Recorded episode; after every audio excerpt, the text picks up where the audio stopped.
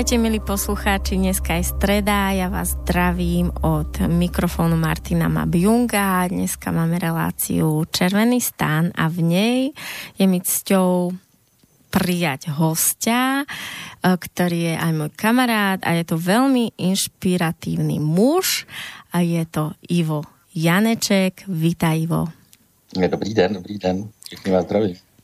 Ivo je osobný a tímový kauč, človek, ktorý vedie kurzy osobného rozvoja, pracuje s firewalkingom, vedie kmeňové a astrologické konštalácie a čo všetko ešte, tak to sa dozvieme. Takže Ivo, mňa zaujíma takto na úvod, ak môžeš povedať trošku z tvojej cesty, že aspoň naznačiť, že aký si bol malý chlapec, ako, to, ako si išiel pubertou, ako si vykročil ako dospelý muž a čo a kedy ťa priviedlo na, na tú cestu najprv svojho seba rozvoja a potom vlastně na tu prácu s ľuďmi? to bude dlouhý povídání. tak no, jako malý dítě, já teď skoro okolností eh, nějak o tom docela přemýšlím a chodí mě i takový jako zprávy z mé historie, takže asi je nějaký čas možná bilancovat. Mm-hmm. A moji uh, rodiče mě vždycky říkali, že jsem byl malý dospělý a velmi poslušný. Mm-hmm. Pravda je, že já jsem si jako nikdy moc neuměl hrát se svýma mm, vrstevníkama. Uh, sice jako na ulici pár dětí kolem mě bylo, ale mm, na rozdíl od nich já jsem třeba hodně četl jako dítě. A je pravda, že v té době jsem byl tak jako hodně uzavřený do nějakého vnitřního světa svýho a mm, já jsem prostě každý týden chodil do knihovny mm-hmm. a až už jako jsem měl přečtenou celou místní knihovnu, tak jsem musel, že jsem žil v Brně, jít do, do, do, do městské knihovny, kde teda měli těch knížek podstatně víc. A mm, takže to, to, tohle mě tak jako asi hodně utvářelo. Navíc já jsem začal hodně brzo s pubertou. Já jsem vlastně už někdy ve 14 jsem se začal holit. Mm-hmm. A fakt jako s těma dětma jsem si tak úplně jako neměl co říct. A, a to tak nějak jako trošku přešlo, řekněme, na gymnáziu, kde jsme měli takovou partu uh, lidí, kteří uh, zajímali spíš takové věci jako třeba historie nebo um, literatura. A tam jsme vlastně založili divadlo, které se jmenuje Vadidlo nebo jmenovalo. A vlastně uh, jsme tam hráli uh, autorskou tvorbu, většinou to byly básničky mých spolužáků.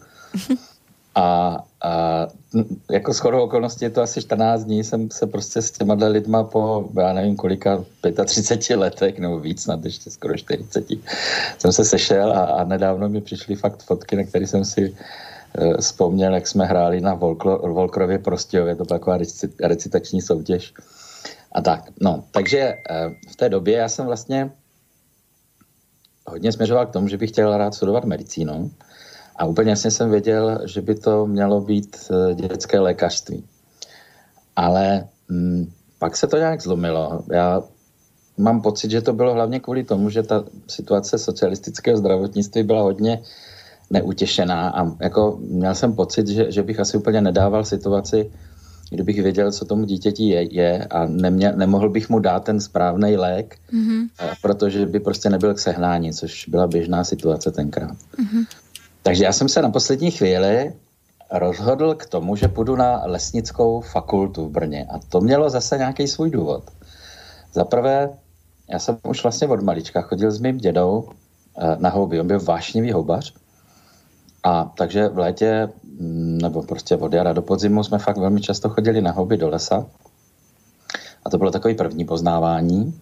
No a potom vlastně hned v první třídě, což bylo v 69. roce, kdy došlo ke znovu obnovení skauta, mě jeden kolega mýho táty vlastně přivedl do skauta.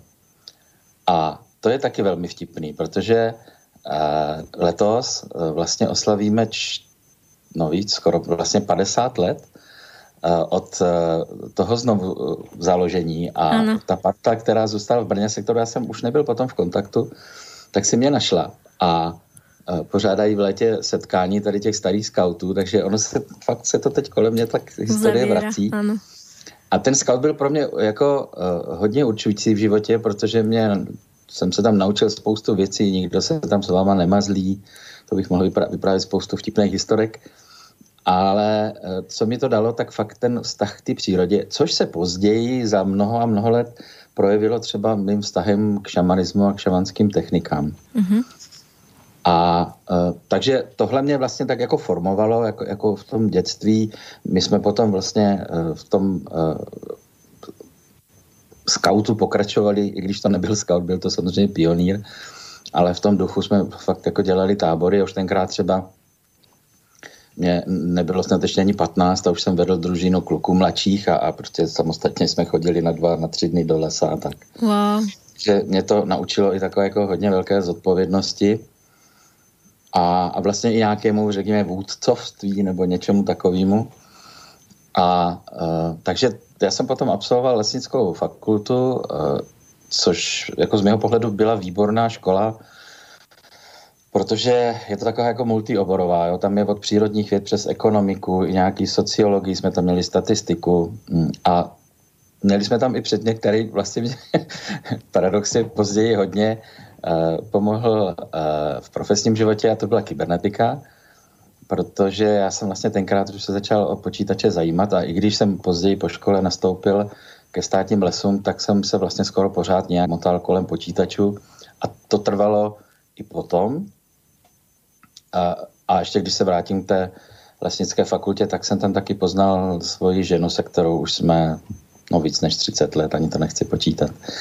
Takže a, to bylo takový ten, ten vývoj, řekněme, k dospělosti. A já jsem potom, když jsem kolem těch počítačů nastoupil teda k těm státním lesům, tak se tenkrát vlastně začaly zavádět osobní počítače a protože se o mě vědělo, že, že s tím pracuju, tak jsem vlastně začal školit lidi z celých východočeských státních lesů a to vlastně byly začátky toho, co dělám dodnes, totiž ta práce s lidma. Já jsem totiž postupně zjistil, že mě nebaví programování, nebo, ne, nebo vlastně, že mě víc baví ta práce s lidma, než to programování. Ano.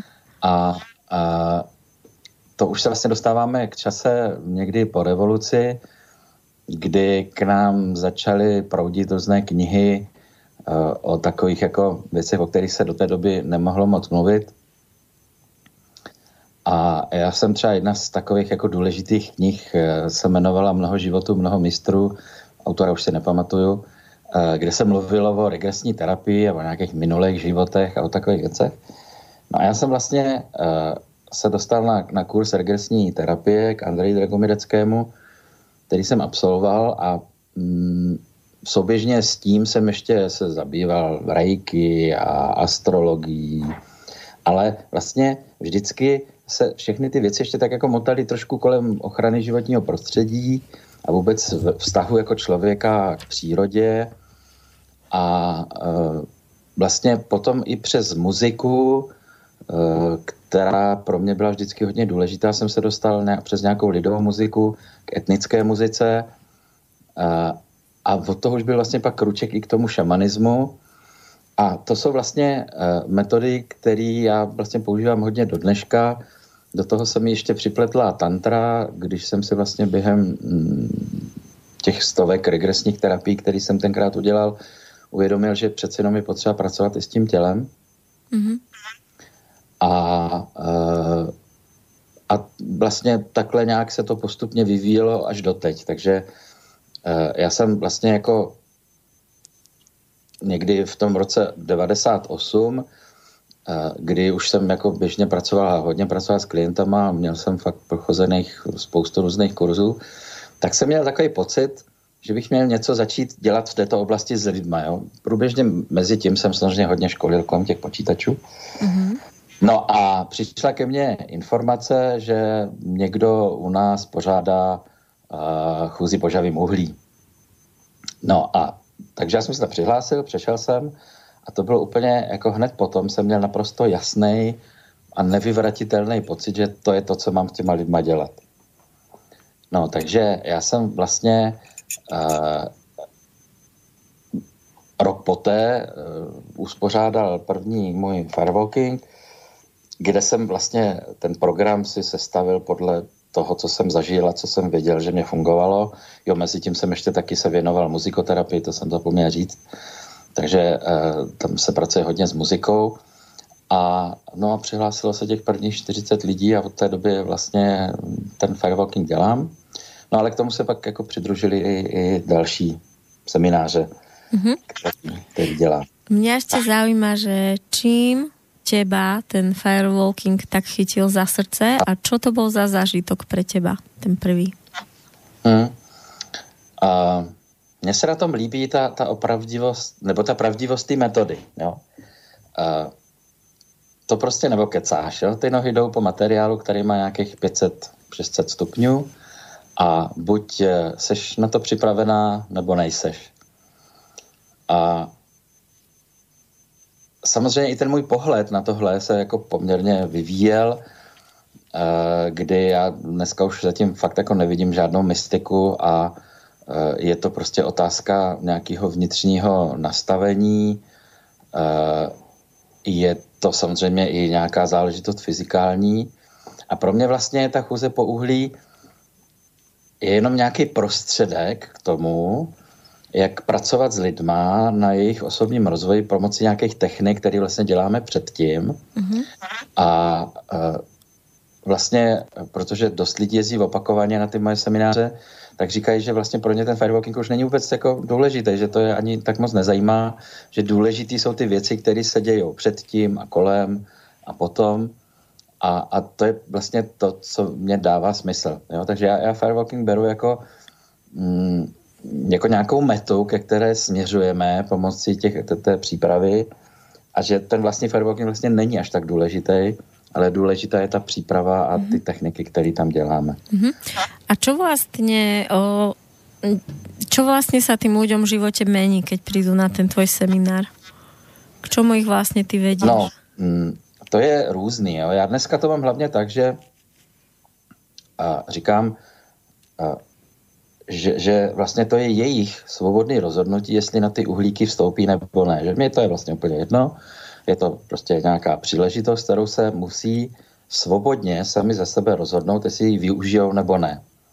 A tohle vlastně by si měli převzít i do, do, do svého života. Naučit se svobodně a vědomně uh, rozhodovat, co a jak v životě chtějí. Mm. Naučit se vlastně odhazovat různé masky, který jsme si nasadili před rodiči, před partnery, před společností, ale často i sami před sebou. A zkoumat vlastně, eh, co jsem já zač, jaký jsou moje potřeby, jak, co, co mi v životě dělá radost, bez čeho se neobejdu a naopak, co už třeba v životě nechci, co chci odložit. A na základě tohoto zkoumání potom vlastně dělat zodpovědná rozhodnutí, jak chci dál v životě pokračovat, jak budu řešit nějaký situace. Mm-hmm. Ja by som sa ešte chcela spýtať na Andreja Dragomireckého, lebo o tom človeku som veľa počula. Tak ako uh-huh. na mhm. teba zapôsobil tento člověk? Aký bol? Uh, já jsem ho znal jenom z kurzu, jako neznám vůbec jeho osobní život, ale mě vlastně na té jeho metodě, která se jmenuje hlubina abreaktivní psychoterapie, fascinovalo vlastně to, že ji napsal jako technik. On nebyl psycholog, on byl, uh, tuším, elektroinženýr nebo něco takového. A ta kniha, která vlastně popisuje tu metodu a hlavně informační teorii psychiky, kterou vytvořil, tak je taková jako plná mm, různých vzorečků a je fakt napsaná jako hodně pro lidi s logickým nebo s nějakým technickým myšlením. A proto mě taky ta metoda oslovila. Já jsem ho poznal jako člověka, který byl hluboce zapálen pro svou práci. Fakt ní viděl um, poslání, který je důležitý pro celý svět. On měl takovou vizi, že ta jeho metoda by se měla vlastně učit uh, už na středních školách a že studenti navzájem by si měli dělat tuhletu hlubinou terapii. To jsem třeba tak úplně nezdílel, protože si myslím, že, že ta metoda je výborná, ale ne každý ji dokáže dělat dobře. Mm-hmm ta metoda je velmi bezpečná, ale když prostě nepochopím a nepřijmu tu teorii, která k ní vede, tak eh, to nemusí fungovat. Mm-hmm. No, Adreovi bych asi, nevím, jestli bych ještě něco vydoloval. A aký, ako, aký byl povahou? Aký typ byl? Tichší alebo taký? Já bych řekl, že spíš tichší byl, jo? Mm-hmm. že, že vlastně uh, ty kurzy dělal spíš tak jako trošku z donucení, uh, ale říkám, to je teď jako trošku moje spekulace, uh, že, že uh, chtěl tu metodu prostě dostat mezi lidi. Jo? Tak já jsem ho pochopil, nebo na těch seminářích byl samozřejmě otevřený, byl takového menšího vzrůstu, hubený, mm-hmm. ale pro tu metodu byl fakt strašně zapálený. Jo? To, to prostě bylo vidět, jak, jak o tom mluví značením a jak značením předává ty věci. A co, co se mně líbilo, takže v průběhu let vlastně tu metodu tak jako inovoval o, o různé poznatky, které zase přicházely, ať už třeba z praxe od uh, lidí, kteří tu metodu dělali, a on ji dělá samozřejmě taky, nebo, nebo prostě jsme se dočetli někde z nějaké literatury něco a on neváhal a prostě to ověřil v praxi. Zaujímavé. A ja by som uh, ďalej teraz prešla na prácu, ktorú robíš s uh, ľuďmi cez konštalácie. Uh-huh. Uh, tie vlastne u teba som prvý raz počula o tých astrologické sa volajú? No, no, no, no. Uh, tak astrologické tých... konstelace, tak já bych možná uvedl uh, trošku, co to vlastně ty konstelace jsou obecně. Uh, ono těch konstelací uh, je spousta, a nějaký název je, který se dost často používá systemické konstelace, což uh, se mi líbí, protože to vlastně uh, mluví o tom, že my v těch konstelacích pracujeme s nějakým systémem. A to může být buď to systém rodiny, a pak jsou to rodinné konstelace, a, anebo jako v tom mém případě, eh, když pracujeme s astrologickými konstelacemi, tak vlastně tak jako v rodinných konstelacích si ten člověk, který mu se staví konstelace, vybírá z účastníků eh, členy své rodiny, tak v těch astrologických konstelacích si, si vybírá zástupce eh, planet. A tak, jak já se dívám na astrologii, tak eh, vlastně ty planety mm, vypovídají o tom, jaké jsou nějaké naše vnitřní osoby nebo vnitřní části, které odpovídají za různé oblasti. Tak třeba Luna je, je, je ta část, která vypovídá o našich emocích, taky o stavu k matce. Eh, Slunce je ta část, která eh, vlastně říká, kde třeba chceme zazářit, je to esence naší osobnosti. Eh, Slunce taky vypovídá třeba o tom, jak jsme na tom ve vztahu k autoritám. Mm, Mars třeba vypovídá o tom, jak, jak, jak jsme bojovní. Samozřejmě taky vlastně zobrazuje našeho vnitřního muže a jeho partnerkou eh, je vlastně Venuše, eh, Merkur vypovídá o komunikaci a tak dál a tak dál. A mm, takže v, té, eh, v těch astrologických konstelacích si člověk vybere zástupce těchto jednotlivých planet. Já vlastně těm účastníkům rozdávám takové jako tabulky, tabulky to nejsou, spíš takové obrazy, které nějakým způsobem charakterizují tu jednotlivou planetu, aby se dokázali nacítit na tu, na tu kvalitu. Dostanou i takovou cedulku s obrázkem, abych třeba já se potom vyznal v tom, kdo jako tam uh, hraje tu, tu roli té, té planety. A, uh, a ten, komu se staví ta konstelace, tak může dát i nějakou zakázku ve smyslu, třeba hm, moc mi to nefunguje v práci, nevím, co s tím, nebo mám problém ve vztahu, anebo chci se prostě podívat, jak to mám teď v tomto okamžiku.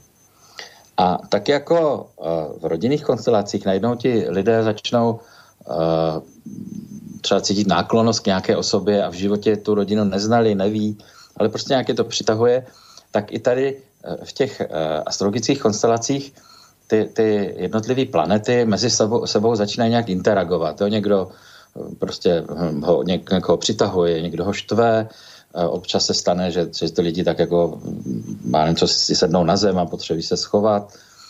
A já k tomu ještě pouštím muziku, která tak jako trošku rozpohybuje tu, tu atmosféru. A, a teď se tam prostě něco děje, některý z těch planet se cítí dobře, některý špatně, začnou se tam třeba ty lidi i hádat, někdy to může být i trošku dramatický. A mm, já vlastně pracuju s tím systémem tak, aby eh, všechny ty planety se cítily ideálně dobře nebo alespoň ne špatně.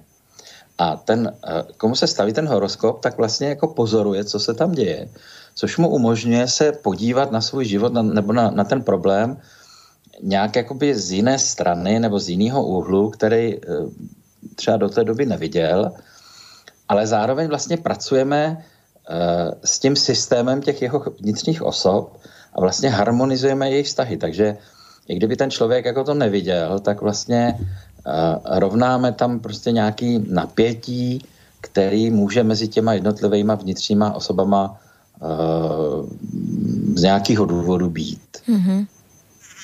To může být, no tak to má určitě velký vplyv na, na žitie toho člověka a na to, ako sa vlastně sám v sebe cítí. No rozhodně. Uh, a ty změny můžou být někdy i hodně hluboký. Je to opravdu, to prostě ti účastníci popisují, co, co všechno se jim jako v životě mění od toho, že prostě třeba dokázali dát výpověď nebo že, že si našli partnera, protože se přestali bát jako otevření se ve vztahu mm-hmm. a tak dále a tak dále. Jako těch, těch, těch, těch příběhů eh, může být hodně.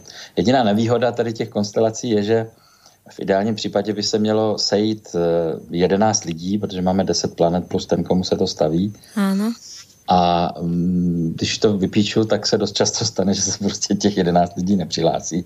Ano. Ono by se to dalo udělat i třeba s nějakým omezením, ale já to vnímám tak, že to není úplně plnohodnotný. Uh, takže, takže jako nechci do toho nějak moc jít v okamžiku, kdy prostě tam těch 11 lidí není. Aha. A kolko to vlastně trvá pro toho jedného člověka? To je různý, jo. Uh, teď třeba minulý týden uh, jsme dělali takový fakt hodně konstelace na, na zakázku pro mou sestru a to trvalo dvě hodiny, ale ona to má v životě jako hodně komplikovaný, takže docela dost dlouho trvalo, než se to podařilo učesat. Ale někdy to je třeba záležitost půl hodiny, hodiny. Mm-hmm. A tak zkušenost je taková, že když udělám jednodenní seminář od nějakých devíti do šesti hodin, tak se tam udělá tak těch pět konstelací mm-hmm. Mm-hmm. Čiže pěti z těch herců si můžu postavit aj svoju otázku. Tak, tak, mm-hmm. tak. No ale důležité je samozřejmě říct, že eh, ono není náhoda, že, že si někdo jako vybere toho příslušného člověka do konstelace eh, za tuhle tu planetu, protože hm, prostě nějakým způsobem to s ním rezonuje, jo? Že, že ta kvalita té planety, to řekněme Merkur komunikace, tak pokud si vybere někoho za tuhle planetu, tak asi má nějaký problém v komunikaci nebo potřebuje si tam něco vyřešit. Takže eh, ono to je vlastně velmi léčivé pro ty takzvaně herce, jo, ale to je důležitý říct, kdo to nezažil, že, že tam to člověk nehraje nějakou ano, naučenou ano. roli, tam jenom vyjadřuje nějaký pocity, které mu přicházejí a o kterých člověk ví, že nejsou jeho, ale na druhou stranu jsou natolik silní, že se jim vlastně nedá moc bránit. Ano. Takže tam kolikrát říká i věci, které třeba normálně neřekl, nebo normálně by je neřekl. Uh, jo, člověk tak jako podvědomě ví, že to není jeho, ale na druhou stranu fakt má potřebu prostě udělat to, co, co, co jako... Co je třeba urobiť. No, no, no, no. no. Mm-hmm. A mám i zkušenost takovou, že vlastně i diváci, kteří, jo, pokud se sejde víc lidí a ani se jim nestaví konstelace, ani nehrajou, tak uh, si z toho můžou jako velmi často něco vzít, co pak použijou v životě. Určitě, určitě to verím. A... Mě ta práce, ještě bych to řekl, jako strašně baví, jo, ale na druhou stranu to je hrozně náročný, protože a já vlastně musím reagovat um, úplně spontánně eh, na to, co se děje. Jo. Já prostě nikdy dopředu nevím, co se tam bude dít, jak to bude vypadat, co, co, co se tam prostě bude řešit. Takže já hodně jako fakt pracuji intuitivně, že jsem hodně napojený na to, co se tam děje a třeba i muziku jako vybírám, prostě mám nějaký impuls a teď si říkám, aha, musím změnit muziku, vůbec nevím, co to bude, jdu k počítači a teď tak jako procházím tu mou sbírku mnoha tisíc skladeb a, a prostě říkám, aha, tohle a pustím to a, a začnou se dít věci. Riadne.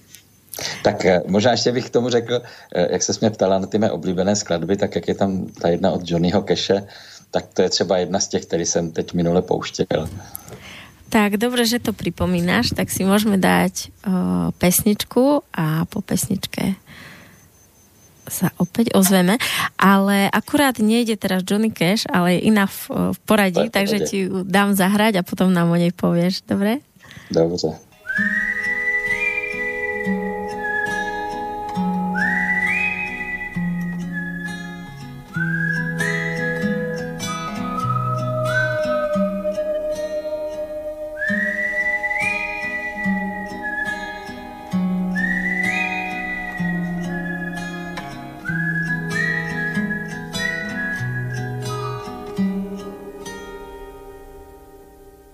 Thought they were made for each other. Won't be thinking of one another.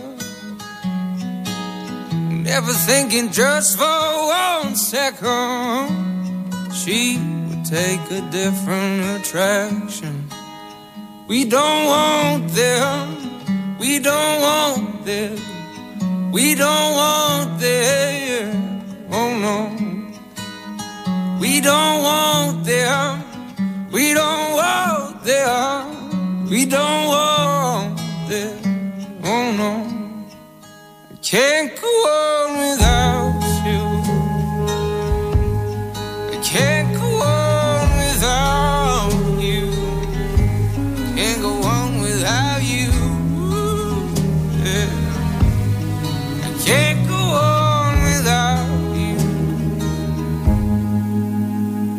So, what's the point of breaking my sweet heart? She wanted me to let down my guard. Well, you know what they say, it's, better that way. So, so you better hush and walk away. We don't want them. We don't want them.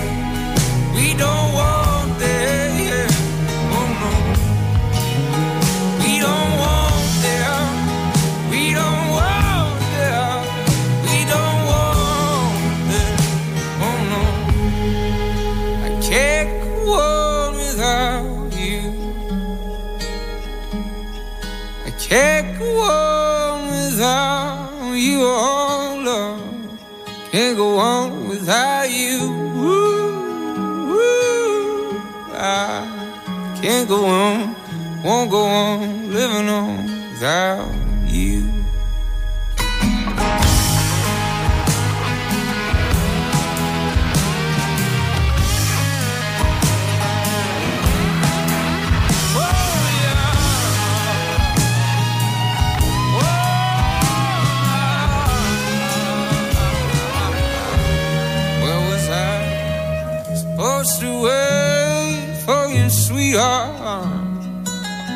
And hide away the shame. Yes, I keep it all inside.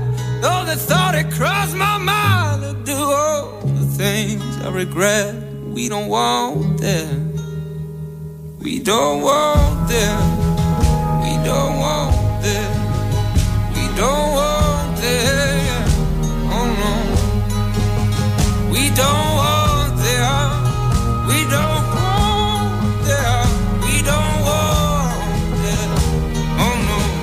I can't, I can't, I can't go on without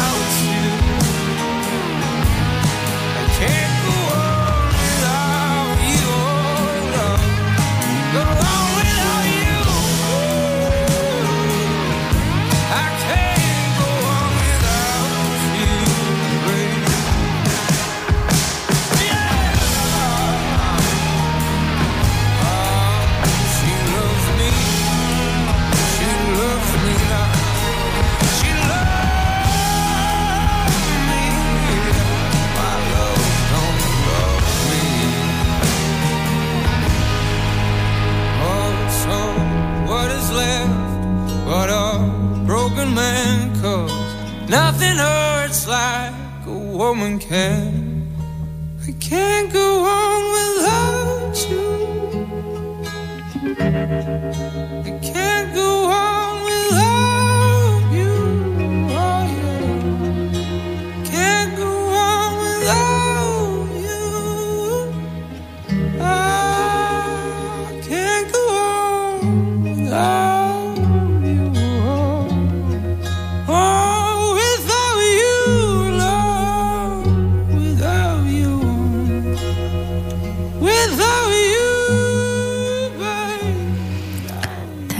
Ahojte po pesničke. Juko, počujeme sa? Ano, ano, slyšíme se. Super. Tak čo to bola za pesnička? Inak sa mi veľmi páčila. Je to od Kaleo, sa to volá. Eh, to je autor, který ho mám moc rád. Eh, On má takový jako docela takový hluboký melodie. Já hodně vnímám energii z muziky a mm, jeden z mých darů je, že fakt dokážu docela odhadnout, jak, jak bude působit na lidi, když ji třeba pustím v nějaké meditaci. A Kaleo je takový, um, připadá, že, že uh, stělesně v té své muzice um, nějakou mužskou cestu, jo? že mm-hmm. někdy to není úplně sranda, že prostě musíme, uh, řekněme, překonávat nějaké výzvy, že někdy to může bolet, ale co je důležitý pro muže, takže by měl vždycky vědět, kterým směrem jde, kam, kam směřuje, jaká je jeho vize, jaký jsou životní hodnoty. A mám pocit, že, že v té muzice tohle prostě je, takže mám rád a používám eh, hodně třeba právě při těch uh, konstelacích. Mm-hmm.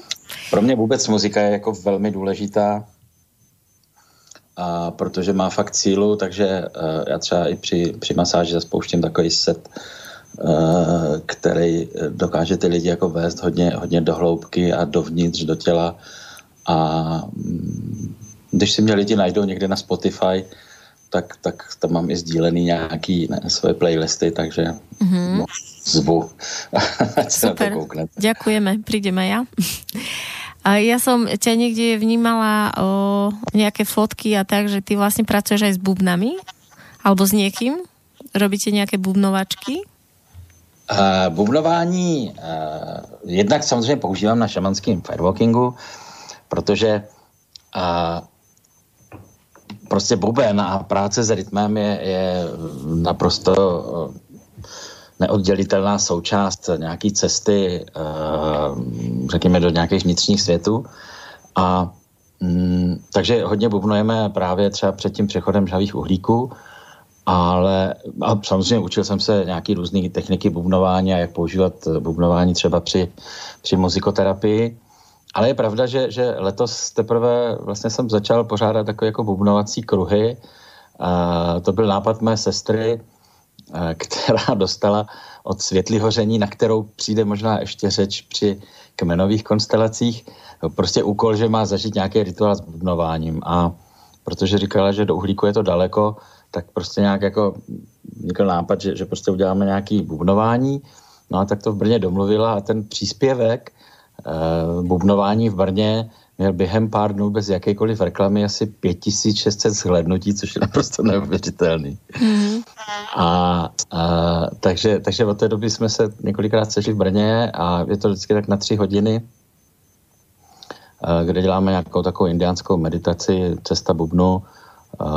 Já tam rozdám kousky stoprocentní raw bio čokolády, která má úplně neuvěřitelné účinky a, a, a otvírá srdce a lidi jo, spojuje. Mm-hmm.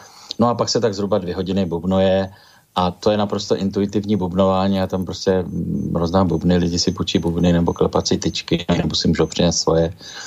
A, a něco tam prostě vzniká, je to takové jako neřízené a kdo chce, tak bubnoje, když to někoho přestane bavit, tak se třeba jenom lehne nebo může zpívat, wow. může tančit. A je to, je to moc fajn. Takže určitě. určitě v tom budu pokračovat na podzim. To je taková aktivita, kterou já dělám, když, když je venku šeredně a, a nedá se dělat šamanský firewalking. Ano. Takže od podzimu do jar.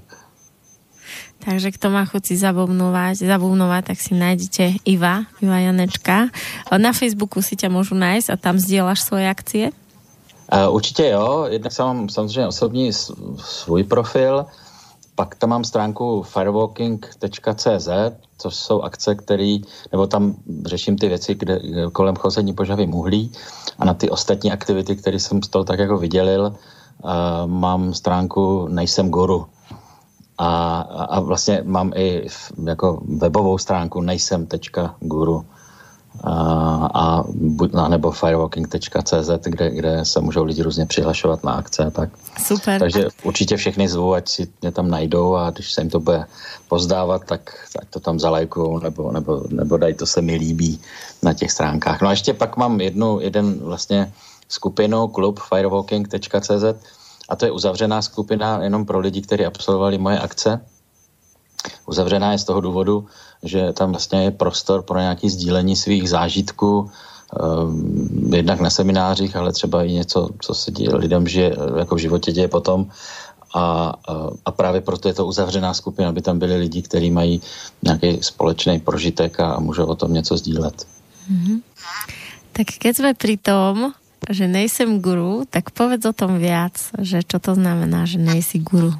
Ako ti to přišlo?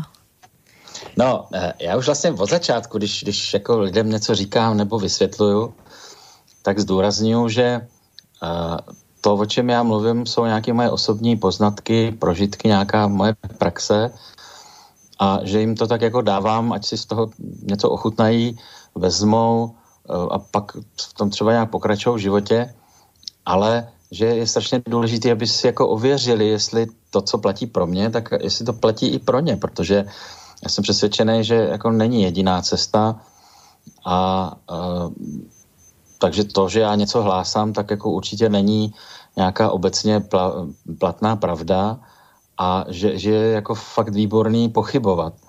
A to si myslím, že žádný guru nedělá tohle. Takže m, proto mě nějak nedávno, no vlastně, když, když prostě uh, internet umožnil registrovat stránky s nějakýma koncovkama, tak umožnili právě tu, tu koncovku guru místo CZ nebo .com. Mm-hmm. Tak, tak, tak mě to jsem si říkal, tak to je docela dobrý, no, takže jsem si zaregistroval tu stránku. A teď tam ještě zase jako moc eh, akcí není, nebo, nebo teď zrovna tam není žádná, protože budu až na podzim.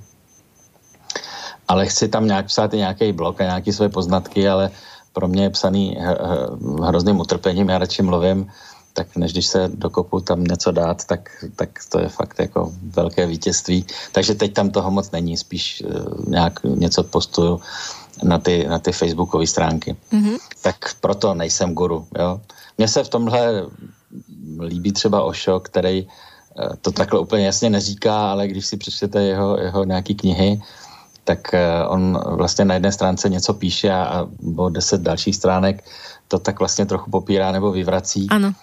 A z mého pohledu to je právě asi záměr, nebo já tomu tak rozumím, že, že vlastně říká, jo, jo, čtenáři, dávej bacha, jo, já tady vlastně říkám úplně něco jiného, než o pár stránek dál. A, a jak to teda vlastně máš ty? Mm-hmm. Zkus si to, ověř si to, zjistí, jak to máš ty. Áno, mne sa to veľmi páčilo, keď som našla tvoju stránku a presne si myslím aj ja, alebo takto cítim, že presne je teraz tá doba, kde, kde sa stiera to, že nejakí guruovia prinášajú svetlo a ostatní len ich musla, musia nasledovať, ale presne pre mňa je akoby ten skutočný učiteľ ten, ktorý pomáha tým ľuďom nájsť, nájsť si toho svojho lídra, toho svojho gurua v svojom strede a nájsť si tú svoju cestu. Tak, tak, ono je, je to trošku nepopulár, ne, nepopulární, protože to není úplně jednoduchý. Jo. Spousta lidí má potřebu mm, jako se nechat vést za ručičku a tím pádem vlastně podlehnout někomu, kdo má nějaký jako charisma a navíc teda potřebu většinou nějak manipulovat nebo ovládat lidi. A takže jako chápu, že, že tomu někdo jako docela lehce podlehne. Mm-hmm ale to je něco, čemu já už jako od začátku, co, co tohle dělám, fakt co mám až trošku jako růzu, abych něco takového nezačal dělat já, jo. Tak mm-hmm. já dost často své semináře eh, začínám slovy nevěřte mi ani slovo. Ano, rozumím ti. A, tak poďme teraz na ty kmeňové konštelácie, lebo to je to, čo mňa najviac zaujíma. Jo, jo, jo. Ako ti to a, přišlo, čo to je? No to, to vzniklo tak, že mm, já jsem se seznámil a se Světlou Hoření, což je taková žena, žije v Praze, ale původem z Kijova, která dokáže tak jako vystupovat mimo své tělo a číst informace z nějakého informačního pole. Mm, je, to fakt velmi zvláštní se na ně dívat, co se tam děje. Nicméně musím říct, že, že při, té první, při tom prvním sezení, kdy jsme se seznámili, já troufám si říct, že dneska už jsme přátelé, tak mě tam dala informace, které pro mě byly hodně důležité, ale ona nejenom, že dává informace, ale ona vlastně z toho informačního pole vyčte i nějaký úkoly, který ten člověk jako má realizovat po tom sezení, aby se teda posunul dál v tom problému, kvůli kterému tam přišel. Ale ona jako nečte jenom tohle. Tam, když třeba přijdete s tím, že chcete rozjet nějaký projekt, tak eh, ona vám třeba řekne, jak by mělo vypadat logo a jaký by měly být obrázky a barvy na, na webových stránkách. A jako čím víc konkrétní zadání, protože čtení je, tak ona tím víc konkrétních informací dokáže vyčíst. No a, eh, na tom prvním sezení a eh, mě tam jako vyšlo, že bych měl dělat kmenové konstelace. A já na to říkám ty světlo, ale já vůbec netuším, co to je. A ona se tak jako zase někam podívala do toho pole a říkala, no to bude až při příštím sezení. No a při příštím sezení se prostě stalo to, že ona za A vyčetla, že ty konstelace musíme dělat spolu, mm-hmm. ale hlavně ona vyčetla celý průběh těch konstelací. On to je spíš takový konstelační rituál, kdy mm, jako smysl toho rituálu vlastně je, a, aby si člověk zažil to, že patří do kmene, že může se opřít o podporu toho kmene, což je něco, co nám jako velmi chybí v současném životě. My jsme vlastně tisíce let žili v takových víceméně uzavřených komunitách, ano. do které jsme se prostě narodili, pak jsme tam nějakou dobu žili, ta komunita nás nějak formovala, ale třeba taky nás naučila využívat nějaký svůj talent a, a nakonec jsme v té komunitě umřeli. A, e, ale vždycky jsme jako věděli, kam patříme, odkud, kde jsou naše kořeny, e, jakou historii má ta naše komunita malá, e, jaký, jaký, jaký byli naši předkové a většinou taky to bylo spojené s nějakým konkrétním místem. A dneska tohle vlastně nám chybí, přestože ten náš systém je nějak na tohle nastavený, tak během posledních, řekněme, několika set let se tohle úplně zásadně změnilo a mně vlastně to dává velký smysl, eh, to, co ta světla pak nakonec jako vyčetla, eh, že bychom tam měli dělat, eh, že, že vlastně máme dát lidem právě jako trošku pocit, který, kterýho se nám nedostalo díky tomu, jak dnešní společnost žije. A v tom to je konstelační, že oni si vlastně zažijou uh, skupinu lidí, která je přijme do svého středu a popíšou tam třeba nějaký svůj záměr, který mají uh, uh, do budoucna a, a ta, uh, ta skupina těch lidí je vlastně podpoří v tom, že ano, udělej to, my ti věříme, že to dokážeš. Mm-hmm. No a ta světla vlastně vyčetla celý průběh, jak se to má dělat, dokonce jsou tam takové choreografie, jakože mají stát nějak v řadě a pak se otočit a pak udělat nějaký kruh. Eh, jakým způsobem se vlastně rozdělu, rozdělí ta skupina do několika kmenů, že si ten člověk vybírá eh, barvu stužky, kterou dostane, eh, že pokud se tam třeba necítí, tak může jako i přejít do jiného kmene, dostane tam nějaké rituální jméno, pokud se mu to jeho nějak jako nehodí a tak dále a tak dále. Všechny ty, ty, mm, to, co jim tam říkáme, ta světla prostě vyčetla z toho, z toho informačního pole, já jsem to tam jenom zapisoval a e, zatím se nám to podařilo dohromady, vlastně no, byla jedna generálka a pak jsme měli jeden seminář, protože jsme oba hodně vytížení, tak e, ten další má být e, v listopadu a moc se na to těším, ale ještě to není na webu, to jsem teda ještě nestihl, ale máme web kmenové konstelace CZ, mm-hmm. tak uh, tam se dají ty informace najít a bude tam právě i ten termín a možnost přihlásit se. Mm-hmm. A aké, aké si mal zážitky a pocity na této kmeňové konstelaci, která prebehla?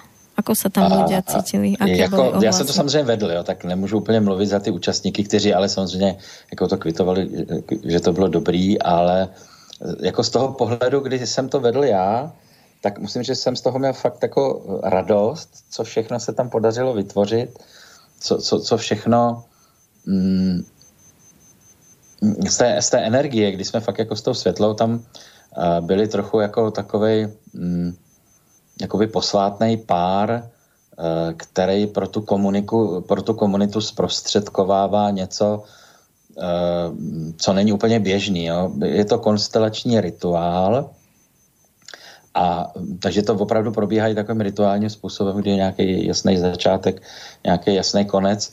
A to, co se děje mezi těma dvěma bodama, vlastně uh, může uh, vlastně být úplně něco jiného, než co, co můžeme prožívat v běžném životě. A, a obecně mě jako z tohoto pohledu rituály dávají velký smysl. A, a jmenuje se to konstelace právě proto, že se tam vlastně ten člověk uh, jakoby staví uh, do, do role příslušníka nějakého kmene, respektive ten kmen ho přijme a, a, a vlastně podpoří ho a člověk si vlastně tam může zažít uh, tu energii a ten pocit, jaký to je, když prostě jsem se vrátil domů. A keď ťa skupina podporuje. Tak, tak, tak. Ja v tomto vidím veľký význam, pretože práve to, ako, ako vlastne boli tie rituály, najmä, najmä vlastne keď človek vchádzal do dospelosti, tie rôzne, či už slovanské alebo nejaké, kde už vlastne tí chlapci buď išli do vlastne tých skúšok iniciačných, alebo vlastne ženy, dievčatá, kde vlastne u nich bolo to, že byť tou krásnou a že postaviť sa za seba, že toto som ja. A tiež vlastne boli vyprevádzané akoby v tých komunitách tými, tými zrelými ženami. Ako mali sme možnosť dospievať akoby za podpory a, a za tej akoby úcty a vlastne ako človek vstupoval tak vedome do toho a ja to vidím vlastne na tých terapiách, ako vlastne napríklad ženy prichádzame o panenstvo bez toho, aby sme vedeli, že čo sa vlastne deje nám vtedy, nielen na tej fyzickej, ale na emočnej úrovni a ako vlastne vôbec necítime tú komunitu práve v tej puberte ako podpornú, ale priam naopak ako ohrozujúcu.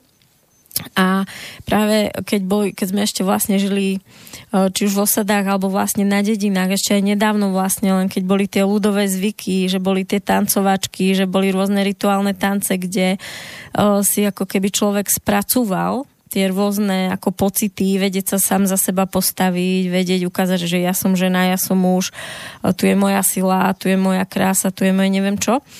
A tým, že to nie je, tak si myslím, že si to jednak veľmi traumaticky prechádzame cez tú pubertu, že tam narobíme veľa chýb a veľa zbytočných ako zranení. A jednak si to musíme potom veľmi pracne nejako spracúvať už možno v 30 40 Takže ja vidím v tom, v tej vašej práci obrovský potenciál, že kde si to vlastne akoby človek tú kvalitu tej podpory spoločnosti ako môže, môže doplniť.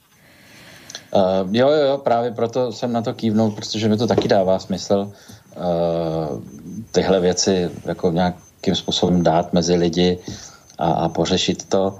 Hm, ještě když mluvíš těm iniciačním rituálům, tak uh, my vlastně dáme většinou jednou za rok s Richardem Vojkem takový iniciační rituál Otec a syn se to jmenuje, kde kromě toho, že uh, ti kluci a jejich otcové společně vlastně přecházejí přes žhavý uhlí, tak, tak tam chodíme po, po, po střepech a prostě děláme takové různé aktivity, které jsou tak jako trochu zkouškou, že jo, pro ty, eh, pro ty syny, a, ale zároveň jim to vlastně dává právě ten pocit, mm, nebo umožňuje jim to zažít pocit, ano, já jsem něco dokázal, což eh, mě třeba, pro mě bylo hodně důležité v životě, když jsem fakt začal dělat eh, ten firewalking, tak jsem si říkal, ty jo, tak teď fakt jako děláš něco, co jen tak někdo nedělá. A vlastně mě to pomohlo se tak jako hodně ukotvit v životě a najít svoji hodnotu, což si myslím, že je pro muže fakt jako zásadní věc. A tím nemyslím, že, že musí někdo dělat firewalking nebo tak, ale když třeba nevím, co udělá pěkný kamna nebo, nebo mm, jo, jako že, že ten muž fakt by měl v životě dokázat něco, co, co má nějakou jako hmatatelnou mm. hodnotu, mm, tak mu to dává vlastně takovou pevnost a sílu, což je zase něco, co třeba ženy na mužích, bych řekl, vyhledávají, že to, to je to, co je, je vlastně přitahuje ženy k mužům, je jasnost a pevnost. Mm. A to vlastně v těch starých kulturách ti malí nebo mladí muži získávali právě tím, že prošli nějakou iniciační zkouškou, která třeba byla bolestivá, nebo tam museli osvědčit nějakou fyzickou a psychickou odolnost. A to vlastně těm jejich budoucím partnerkám dávalo jakousi jistotu, že když tohle dokázal, tak nějakou tu pevnost a odolnosť sobě má. Určite. A presne to vnímam aj ja ako to najcenejšie, čo malý, mladý chlapec potrebuje od svojho otca alebo od nejakého teda muža, starého otca. A to je vlastne podpora a uznanie a veľmi málo chlapcov, mužov, dneska mužov, toto zažilo v detstve, väčšinou zažili kritiku, podceňovanie, či buď tam ten otec vôbec nebol, alebo keď tam bol, tak videl len to zlé na tom synovi. Takže mm, v tomto, v tomto je určite obrovská sila, keď vlastne tam prídu tí muži s tými synmi a nielen, že zaží je ten chlapec podporu svojho otca, ale predpokladám, že to robíte tak, že zažije akoby podporu celého toho kolektívu mužského. No samozřejmě, jo, a teď si představ, že tam je třeba 100 těchto velkých a malých mužů, jo, tak to je opravdu neuvěřitelná síla. No. Mm. Krásne. Tak, Ivko, ja by som pustila ďalšiu pesničku a toto, toto sa volá, že Sirgun Kaur a to je muž Aha. či žena? To je žena, to je žena, která zpívá tak trochu většinou mantry, ale mm, i, i svoje autorské písně. je hodně podobná s Nátam Kaur. Nevím, jestli jsou příbuzní, to nevím, ale kdo zná Nátam Kaur, tak Sirgun Kaur se mu bude určitě líbit. A ta skladba, kterou pustíte, je, je vlastně o tom, jako, co, co jsem. Tak se těším na to a jdeme si to pustit.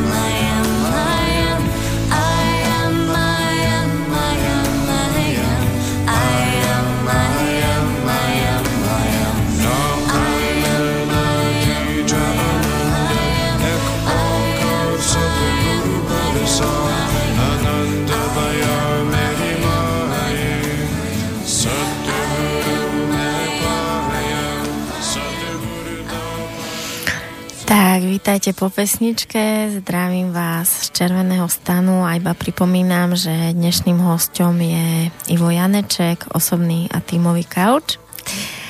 Tak Ivo... Taky zdravím. A ty vlastne pracuješ uh, s týmto firewalkingom aj pre firmy? Lebo niečo také som zachytila. Jo, jo, jo. Uh, už řekněme asi 21 let dělám ty otevřené firewalkingy a jenom o něco ale později jsem začal s těma firmama. Mm, tam je to mm, vlastně ten vlastní firewalking je pořád stejný, ale ta příprava k němu může být různá. A já pro ty firmy to mám hodně zaměřený uh, na to, aby si ty lidi uvědomili dvě věci. Jednak, jak funguje náš mozek a jak třeba nějaký traumatické zážitky můžou ovlivňovat naše emoce, eh, což tak trošku vlastně vychází z toho, jak dělám tu regresní terapii. Pak, aby si uvědomili, že vlastně vnímání reality je, je velmi nereálné, to znamená, že když se deset, deset lidí postaví k nějaké situaci, tak každý bude eh, vnímat jinak. A pak si samozřejmě můžeme položit otázku, co to je vlastně realita. A to jsou takové jakoby dvě, dvě hlavní e, části, kdy dělám zhruba tak hodinovou takovou přednášku, kde používám ukázky z filmu Co my jen víme. A tady to film teda mimochodem velmi doporučuji, možná posluchači znají e, Tajemství, knihu nebo i film, tak v Co my jen víme je vlastně napsaný, proč fungují ty věci, o kterých se píše nebo e, v tom tajemství. Mm-hmm. Ano, a potom vlastně a, tam děláme takové věci jako ohýbání lžiček, eh, chůze po skle, přerážení desek a nakonec to vyvrcholí právě tím, tím přechodem žhavých uhlíků. A všechny ty aktivity mají nějakou jako logicky, vyplývají z té, z té přednášky, takže třeba to ohýbání lžiček je vlastně o tom, do jaké míry jsme schopni uh, koncentrovat svou energii a svou pozornost a, a vlastně dát jí ke splnění nějakého nějakého úkolu, ale hodně se tam ukazují i takový programy, jako, že, že, že ty lidi tu lžičku nevohnou jenom proto, že prostě mají pocit, jako, že to se přece nedělá, nebo že ta lžičky je škoda, nebo tak. E, nebo e, mají prostě velmi nutkavou potřebu dívat se k sousedovi, jestli teda on už tam má, nebo ne. A, a prostě promeškají ten vhodný okamžik, který nastane po nějaké chvilce toho soustředění, kdyby tu lžičku fakt mohli ohnout. Uh, zase jo, třeba to přerážení desek je, je vlastně o tom, jednak o té koncentraci, ale třeba i o tom, aby si člověk uvědomil, že překážka vlastně není cíl, že cíl je až za tou překonanou překážkou a ta deska vlastně symbolizuje tu překážku. Eh, když ta firma je tomu otevřená, tak to můžeme udělat třeba i víc jako rituálně, že, že si třeba ty lidi eh, napíšou nějakou mm, svoji vlastnost nebo překážku, která jim brání v tom, aby třeba byli v životě úspěšní a samozřejmě můžeme se bavit i o tom, co to vlastně znamená být úspěšný a zjistíme, že pro každého je to trochu něco jiného. Nicméně e, vždycky musíme nějaké překážky překonat a tak zase jo, že je důležité vlastně nezastavit tu ruku před tou překážkou, ale vlastně zastavit ji až někde pod tou, pod tou deskou. Já jsem takový e, zajímavý zážitek z takové velmi zajímavé skupiny na Slovensku, a která byla sestavená pro projekt Milion stromů. A byl tam jeden mm, takový člověk jako v uvozovkách tělocvikář, prostě byl to, on nějak nosil ty náklady na Terryho chatu a dělal kondičního trenéra nějakému reprezentačnímu družstvu. Mm-hmm. Takže určitě měl síly dost, ale jemu se dvakrát nepodařilo tu, tu desku mm, přerazit a on potom přišel za mnou a říká, víš, a já mám problém velký v životě v tom, že nedotahuju věci do konce. A oni fakt tu desku jenom naštípnou. A vlastně i ve stejné skupině, na, na té stejné akci se stala ještě taková zajímavá věc právě, když jsme pak přecházeli přes sklo, tak když jsem vlastně eh, jako nasypal ty střepy a ozvalo se takový to, to řínčení toho skla, tak eh, ta mm, žena, která dala dohromady ten projekt, tak úplně odpadla. Fakt se jako zhroutila, začala plakat, tak já mm-hmm. jsem mhm. přerušil tu akci a udělal jsem takovou rychlou regresi a ona si tam vybavila, že vlastně stejný zvuk slyšela v okamžiku, když její tatínek prohodil maminku skleněnýma dveřma. Ježiš, jasné. Jo, a úplně prostě vlastně, a takhle vlastně funguje i ta regresní terapie, jo, že, že ten zvuk v ní vyvolal pocit té malé holčičky, která tohle vidí, protože tam prostě byl ten stejný zvuk. A tak jsme prostě brali rychlou terapii a ona potom v pohodě přešla, ale mm-hmm. fakt to byla taková velmi, velmi zajímavá skupina. Mm-hmm. No a uh, ty, ty, ten, ta chůze po, po těch střepech tam je za, za, za, zařazená eh, hlavně z toho důvodu, že um, hodně lidí třeba, kteří pak později třeba nenajdou odvahu přejít přes ty uhlíky, tak přejdou uh, přes ty střepy a takže mají takový jako zážitek, který je pro ně taky velmi zajímavý. A já tam hodně mluvím, protože to je jako zaměřený spíš na nějaký team building, takže je vlastně důležitý v každém týmu, že jsou různé role a že, že v každém týmu jsou ti nosiči vody, což je vlastně převzatý termín z cyklistiky, kdy, kdy to družstvo vlastně má tam nějaký lídry, ale pak tam má ty nosiče vody, který, kteří vezou na kole ten náklad těch různých proteinových tyčinek a, a vody a vezou to vlastně pro ty lídry, aby se mohli během té cesty uh, občerstvit, ale aby se neunavili tím, že si to pro, povezou sami pro sebe a to pak na závěr vlastně umožní tomu lídrovi, že teda vyhraje a na, je na těch vítězů, ale bez těch nosičů vody by to nešlo a že, že takový lidi jsou prostě i ve firmě. A takže je důležitý vlastně, aby jako šel celý ten tým uh, k těm uhlíkům a podpořil vlastně ty, kteří nakonec možná najdou tu odvahu a přejdou, ale bez těch, kteří tam s něma jdou a podporují je, by to možná nedokázali. Mm-hmm. No tak já to trošku vnímám jako takovou ideologickou diverzi do, do, do různých firm a, a ukázat prostě těm lidem, že, že jako věci můžou být trochu jinak. Ano, určitě. A moc rád spolupracuju s takovými firmami, které hodně uh, rozvíjí ten lidský potenciál mm, a jsou to lidi hodně jako jejich úspěch v té práci je založený na nějaké osobní aktivitě, tak tam to pak funguje velmi dobře. Mm-hmm. A ty si ešte povedal, že, že vlastne začínaš často tým, že čo je vlastne realita, že ako uh-huh. vlastne môžeme rôzne vnímať, tak môžeš povedať trošku o tom, ako ty vnímaš o, tú realitu? uh, no, uh, z mého pohledu je realita něco velmi nereálného. Ale hlavně já hodně pracuji s tím, že si realitu prostě vytváříme sami nějakým svým vlastním očekáváním a nastavením a že vlastně vůbec to poznávání toho, eh, jaká přesvědčení mám o tom, co vlastně je nebo není možný v životě, že to je podstatná součást nějak, nějaký cesty osobního rozvoje. Mm-hmm.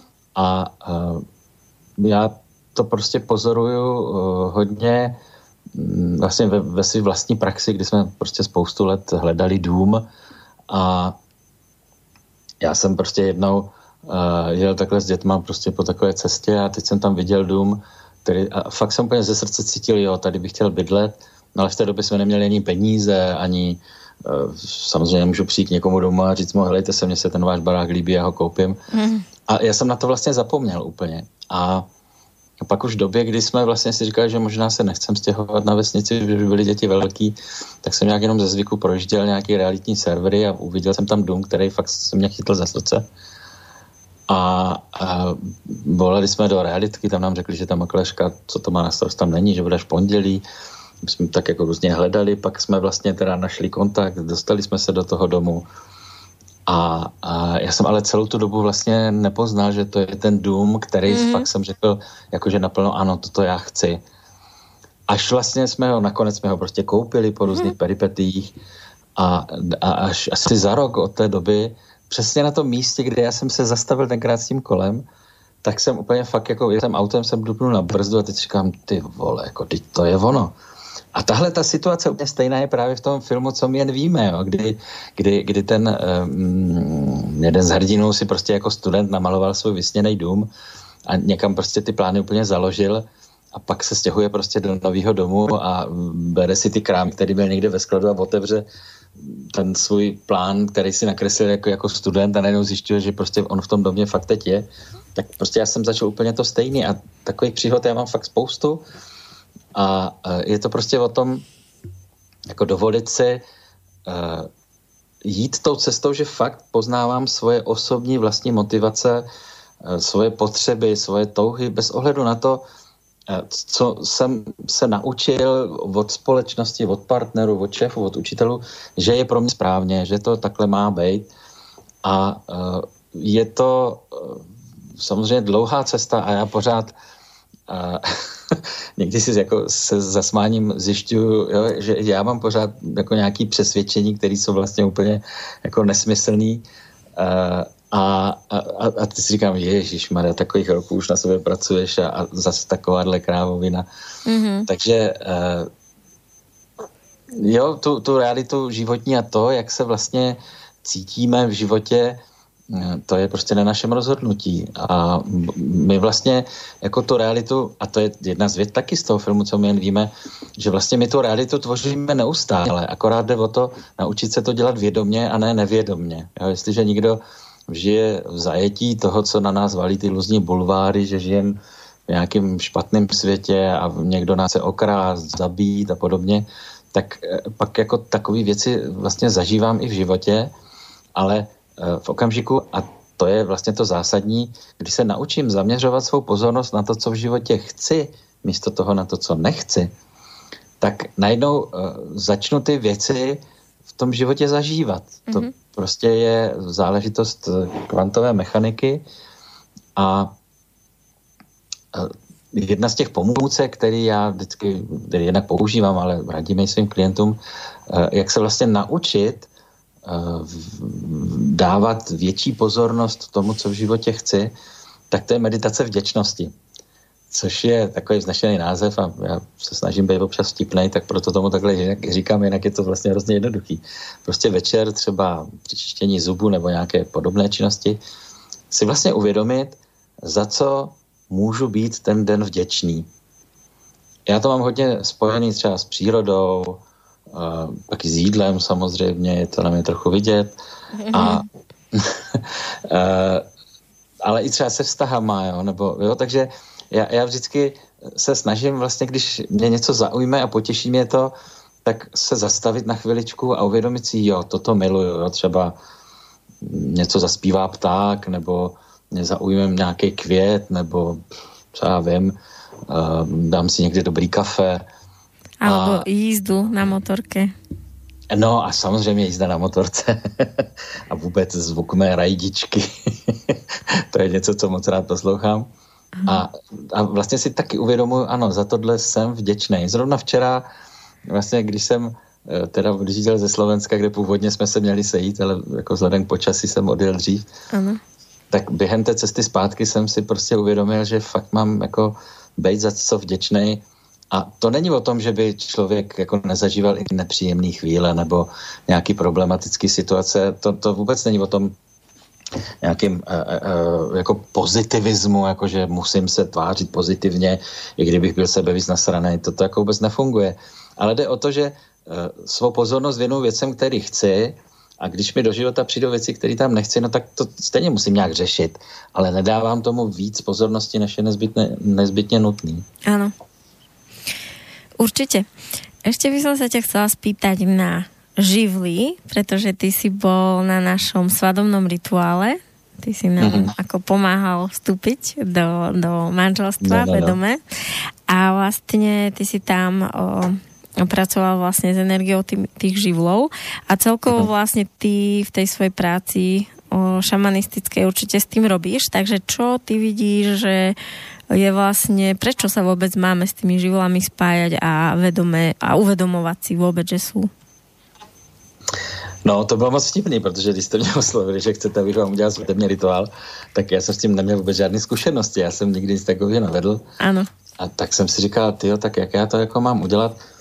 Protože si myslím, že mm, jako u nás ta tradice těchto rituálů je vlastně přetrhaná, že, že, že je sice snaha sem zavádět třeba něco ze slovanské tradice nebo z jiné skupiny, něco z té keltské tradice. A je samozřejmě určitě dobrý se, se tím eh, inspirovat, ale mám pocit, že, že je dobrý mm, navazovat možná na nějaký základy a na něco, co je přijatelný i pro dnešního běžného člověka, který jako asi nechce slyšet o nějakým Svatanovítovi nebo v svaté Hildegardě nebo tak. A že mimo jiné jsou to právě ty, ty živly, se kterými prostě přicházíme do styku, jsme mými tvoření, je to naprosto jasná a identifikovatelná součást života přírody a vlastně kdykoliv se vydáme do lesa nebo na louku, tak tam prostě všechny ty živly jsou. A je hrozně důležité si vlastně uvědomit ty, ty jejich různé kvality, které nám vlastně eh, přinášejí. A možná ještě do toho zapojit něco, co, co možná není živel, ale pro mě je to hodně důležité a to je půda, eh, protože eh, to je vlastně ta dárkyně života, ze které vyrůstá všechno, co, co nás jako drží při životě a čeho si vlastně vůbec nevážíme a neuvědomujeme si speciálně lidi z města, jak je pro nás strašně zásadní ta, ta, ta práce s tou půdou a, a život v té půdě. To je něco, co mě třeba teď momentálně jako docela hodně trápí, protože žiju vlastně vedle pole a vidím, co, co s tím ti zemědělci dělají a jim bych to ještě ani tak úplně nevyčítal, protože oni jsou součástí nějakého systému, který je k tomu nutí, tak dělat to tak, jak dělají.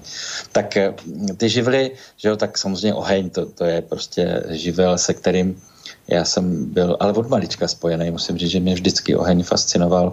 Už na těch skautských táborech jsem občas zapaloval i věci, které se zapalovat neměly na místech, kde by se to taky nemělo dělat. A vodu miluju. Já miluju moře. Jo, já jsem se asi fakt někde narodil u moře, protože uh, mě stačí si prostě jenom tak jako sednout někde na břehu a pozorovat ty vlny a tu neustálou změnu. A voda jsou taky emoce. A uh, já vždycky na břehu moře cítím pocit, že, že, že jsem doma. No a tak vzduch, že jo, tak to prostě ten, ten dýcháme, jsme s ním spojení Eh, každý den a vlastně ty, ty tři základní klíče samatských technik jsou dech, hlas a pohyb. Že jo?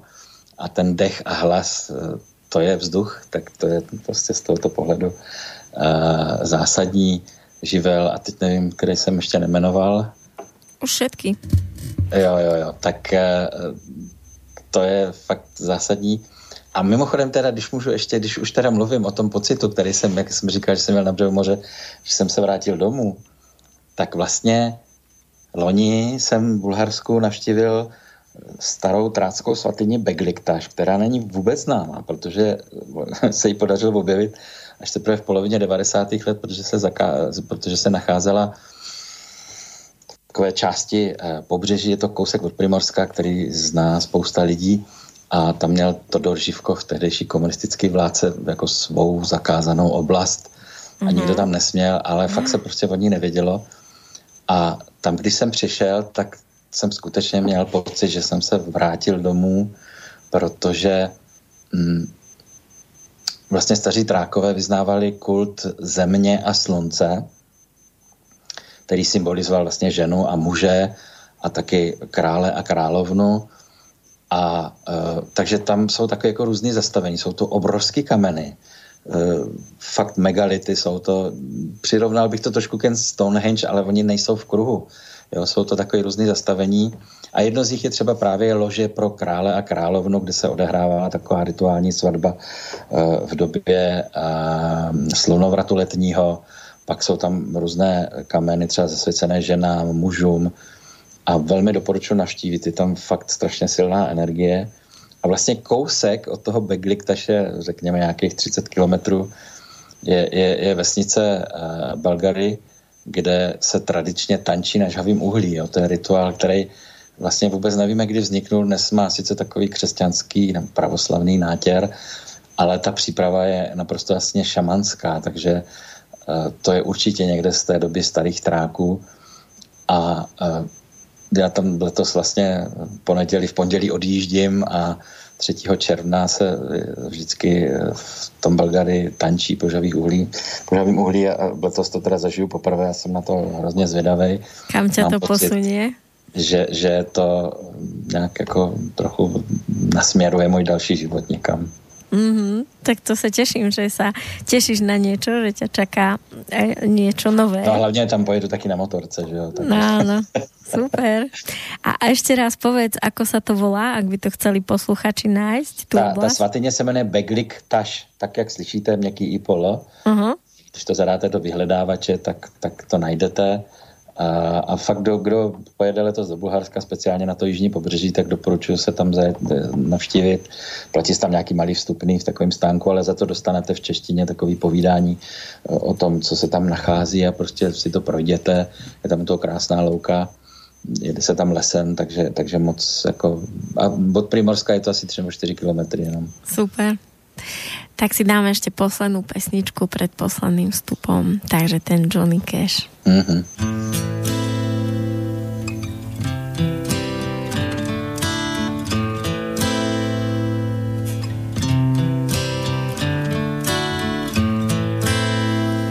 I hurt myself today to see if I still feel I focus on the pain, the only thing that's real. The needle tears a hole, the old familiar sting. Try to kill it all away, but I remember everything. What have I become? My sweetest friend. Everyone I know goes away in the end. And you could have it all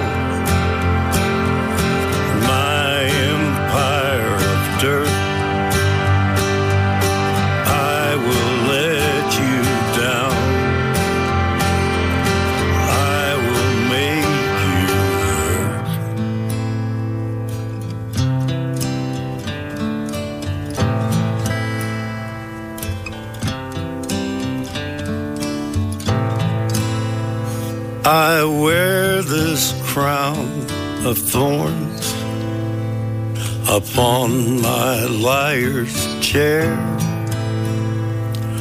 full of broken thoughts I cannot repair.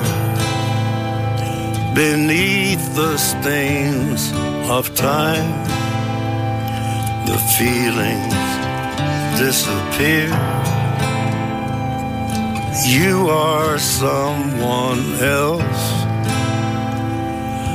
I am still right here. What have I become? My sweetest friend. Everyone I know goes away in the end. And you could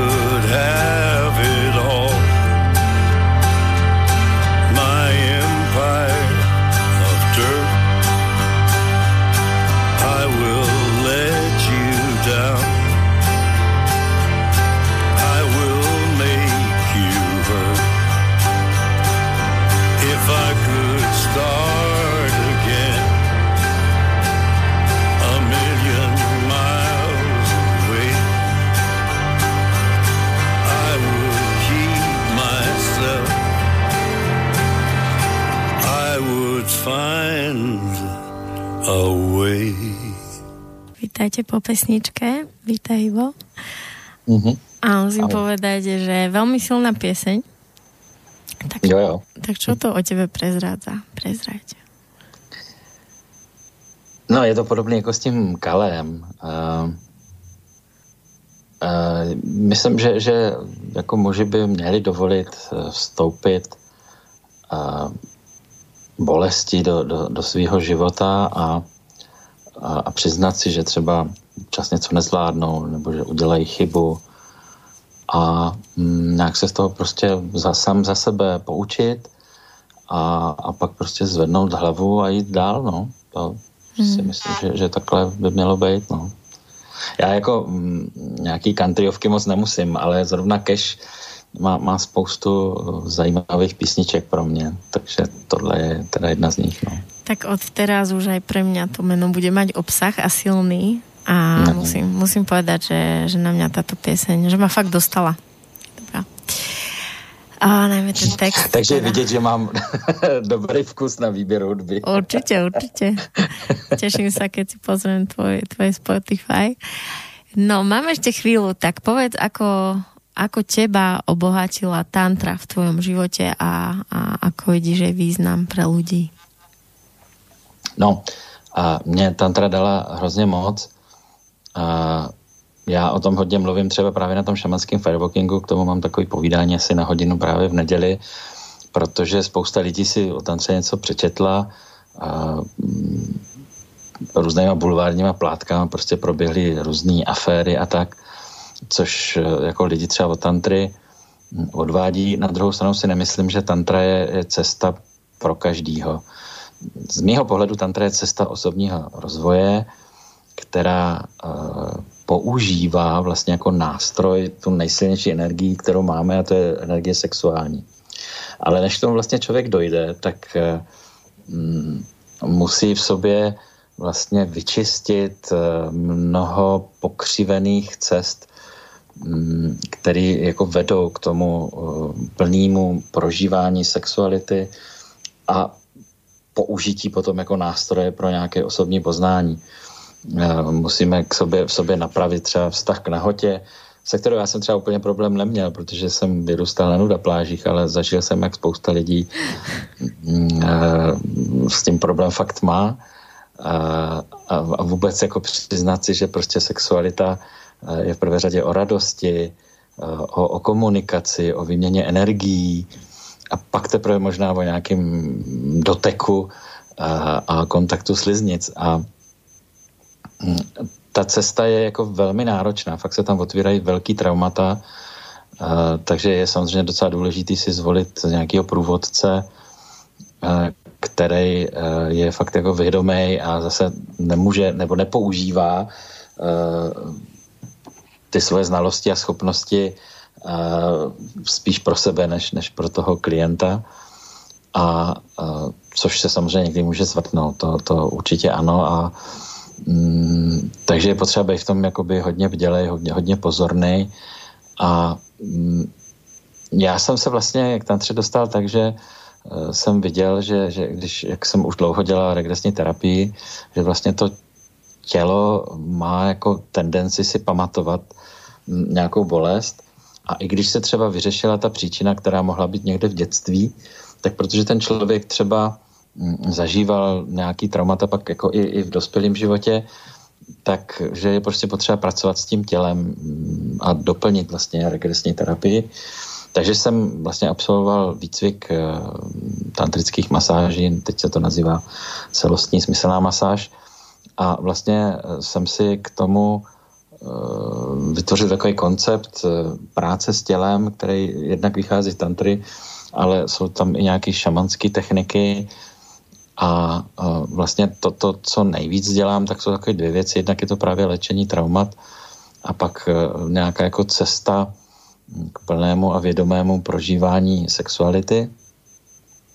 A s tím vlastně souvisí semináře, který jsme dělali s Monikou, ale budu je teď dělat e, s jinou kolegyní.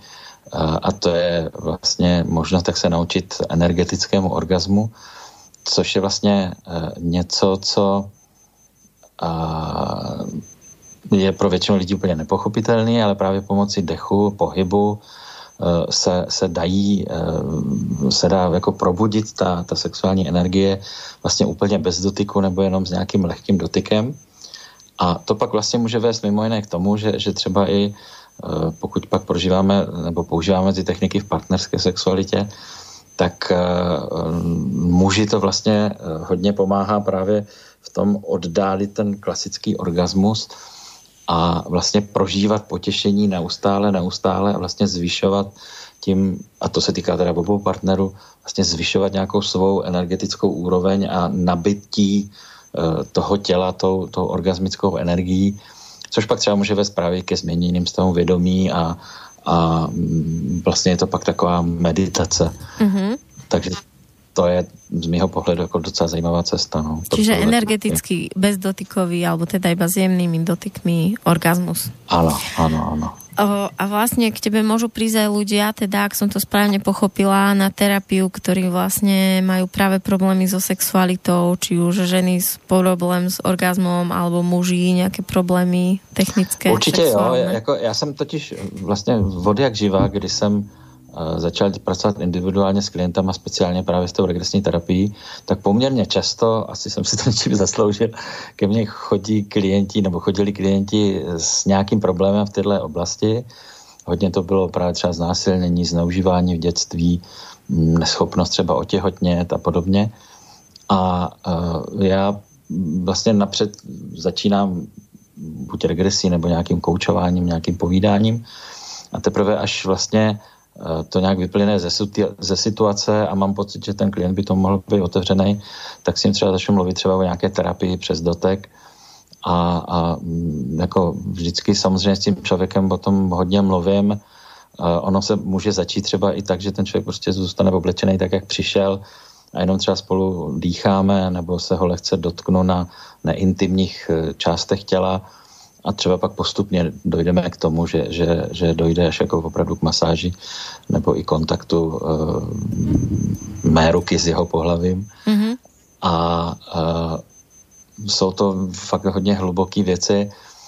Uh, u mě to není uh, o nějakým jakože um, o nějakých neuvěřitelných orgazmech, ale je to spíš taková jako meditativní cesta, kdy samozřejmě ten člověk zažívá hluboké potěšení, ale zažívá hlavně jako spojení se svým vlastním tělem, ale i, abych se to fakt nebal nazvat, se svou duší, která prostě primárně je nastavená na to, že chce zažívat radost a potěšení, ale my to nějakým způsobem eh, spíš komplikujeme, tak. Eh, moje cesta je hodně i v takovém zjednodušování a otvírání té cesty k radosti a mm, no, k radosti, to je hmm. asi vůbec to největší. Protože z mého pohledu je to tak, že, že radost je palivo, na který jedeme a že, že pokud v životě nezažíváme aspoň občas Eh, radost, tak, tak se prostě dostáváme do depresí a ten život nám přestává dávat smysl. Určitě. A jsem přesvědčený o tom, že každý tu radost může zažívat, jenom tomu prostě nevěnujeme pozornost, jo? že vlastně ji zažíváme všichni, ale jenom to nevnímáme. Áno, aj vlastne moje skúsenosti ako terapeutky, čo sa týka témy vlastne otvárania sexuality uh, u žien, ktoré napríklad uh, nedokážu mať orgazmus, tak vlastne uh, u veľmi malého percenta je možné otvoriť vlastne tú sexualitu, pokiaľ je ako úplne zavretá, len tou regresnou, alebo teda len tou energetickou prácou, hej, alebo teda psychoterapeutickou. Určite, s tým souhlasím, no. Kde vlastne práve o, to uvoľnenie už za priamého dotyku a kontaktu s telom, keď je vlastne naozaj spojená tá terapia aj s tým dotykom, tak tam je to vlastne možné.